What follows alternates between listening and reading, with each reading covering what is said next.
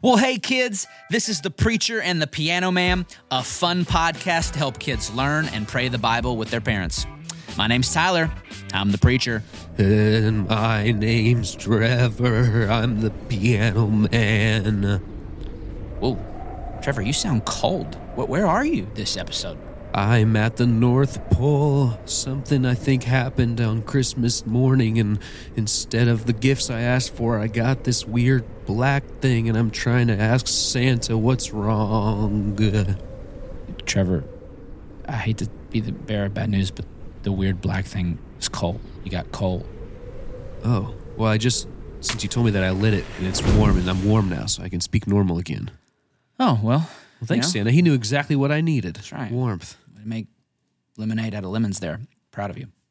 Uh, speaking of proud, I'm proud of you, Tyler, because today you're going to go ahead and tell us another Bible story, and I'm going to ask some clarifying questions. And at the end, I'm going to write a silly song based on what you told. That's right. And today's episode is on Genesis chapter 4.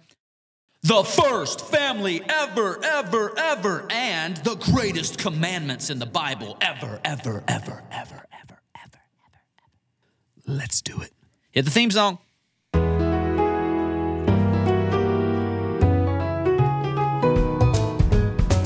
Put down those yummy goldfish. Because guess what? We granted your wish. You get to hear from your bucket list. It's The preacher. And the piano man. Fun and now go hand in hand. And this time it will be grand. It's The preacher. And the piano man.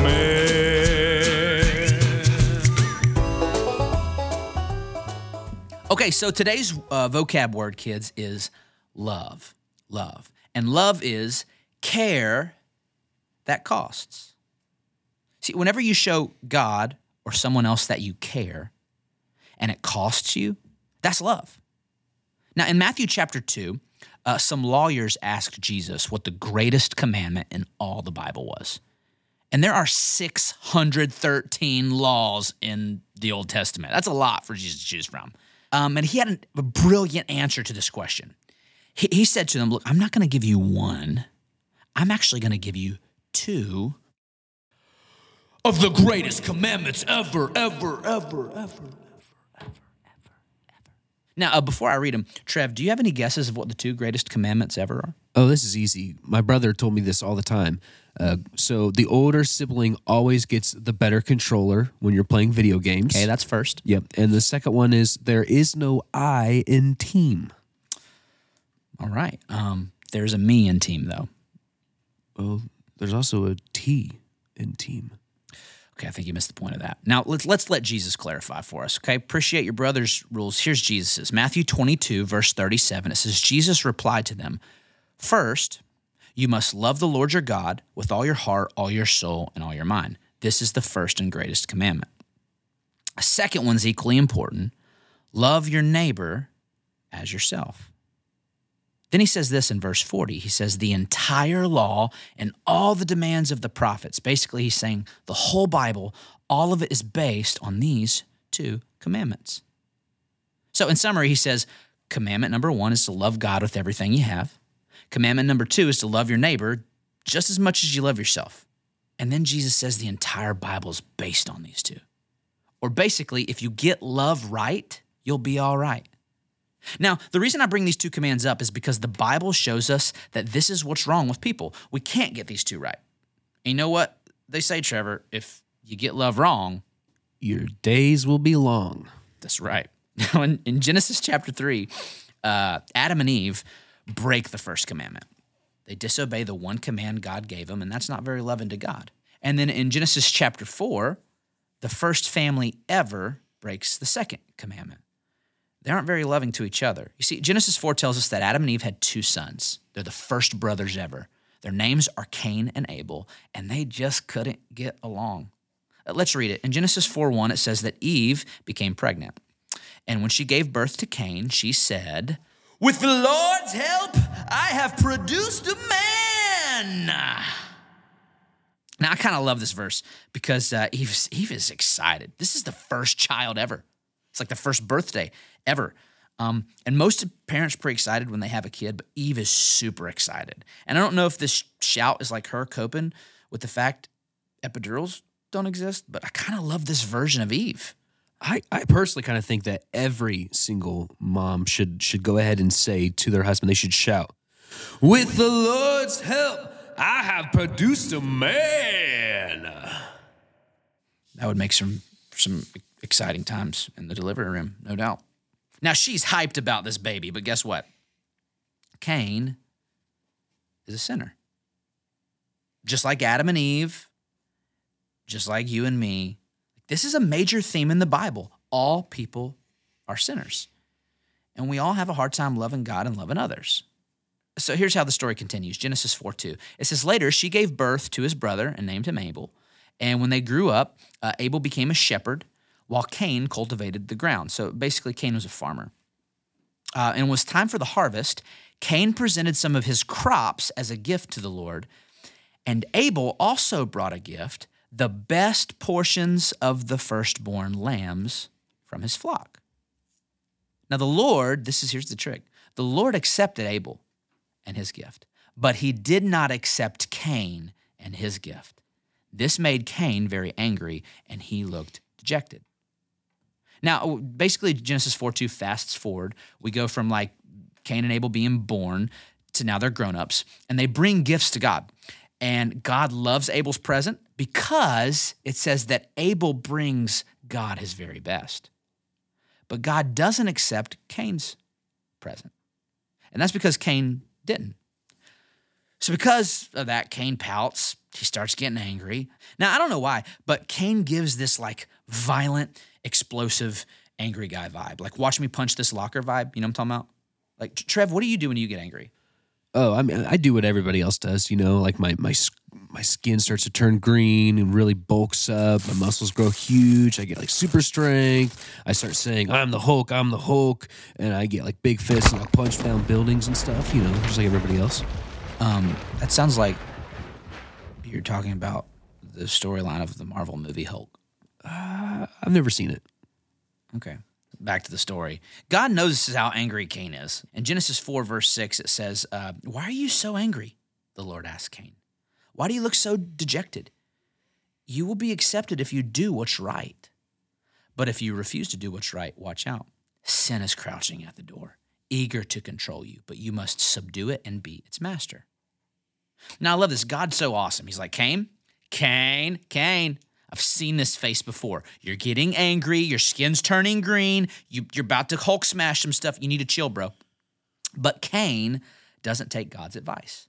And his anger led him to commit the most unloving act of all. He kills his brother.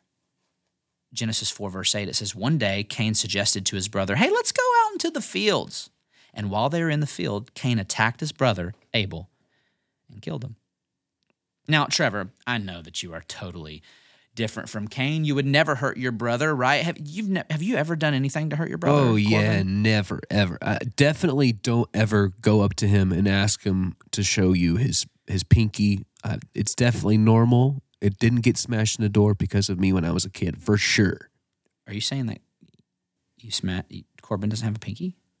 I cannot disclose, disclose that information at this point. I'll tell you what the Bible discloses. The Bible discloses that the Lord comes and confronts Cain about what he did. Genesis 4, verse 9, it says, Afterward, the Lord asked Cain, Where's your brother? Where's Abel? Cain responded, I don't know. Am I my brother's guardian? But the Lord said, What have you done? Now, did you hear Cain's question to God? He said, Am I my brother's guardian? Or basically, he says, Am I responsible to look out for my brother? And he says it kind of like snarky and sarcastic, but the answer to that question is yes. This is the second great commandment.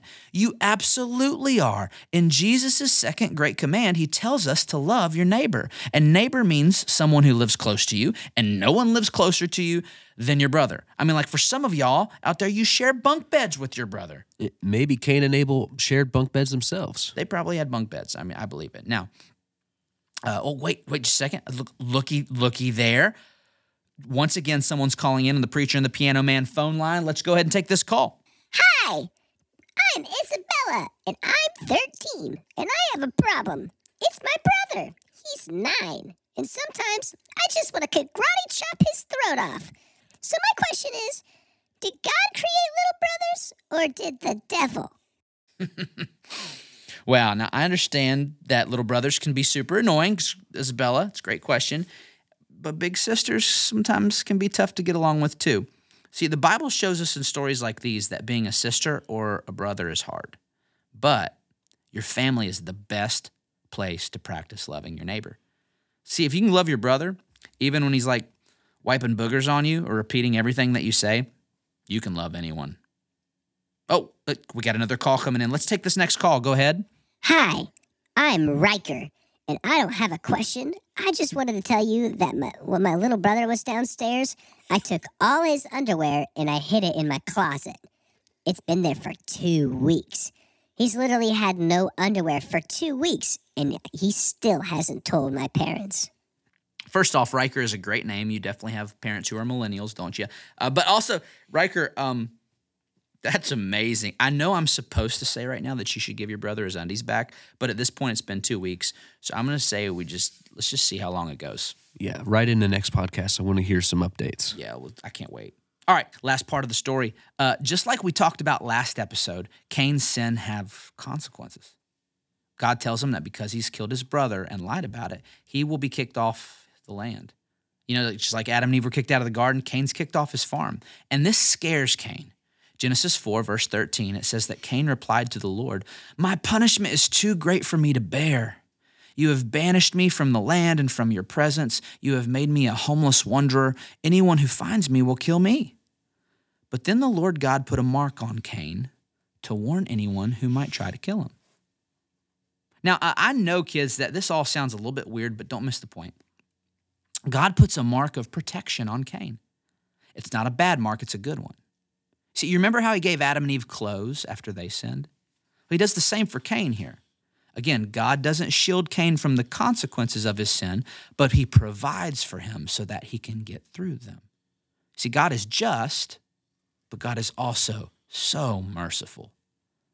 Just like sin, his mercy is a major theme in the Bible as well. Now, on that awesome note, Trev, you think you got an awesome song for us today? I think I have an awesome love song today. That's amazing. Well, you got 30 seconds to prep for it. Let me uh, let me review the kids real quick. Kids, here's your homework. Thanks for listening today. Uh, number one, remember your key truth today is love. And what's love, kids? It's care that costs. Jesus' two great commandments are one, love God, two, love your neighbor. And remember, if you can get love right, you'll be all right. That's also your memory verse today. It's from Matthew 22, 37 through 40. Jesus uh, told them, He said, You must love the Lord your God with all your heart, soul, and mind. This is the first and great commandment. The second's equally important love your neighbor as yourself. Now, your prayer assignment is to reflect on, uh, on how you can love your family better, how you can love your friends better, how you can even love people who are hard to love better. So, as soon as Trev's love song is over, I want you and your parents pray about this. Last, uh, I know last week's secret word phrase is going to be hard to beat, but this week we've got a new, new phrase. Today you're going to get your first word. Uh, so, kids, make sure you write this down. I'm Trevor. It's week two of the podcast, episode four. What What's the secret word for today? Slinkies. Slinkies, it is. All right, Trev, let's hear that song. Love, care, that costs. Oh, it's not just a word that's reserved for your ice cream. Even if you really, really like ice cream, oh, love. Love for your neighbor means sharing your toys with your sister or brother.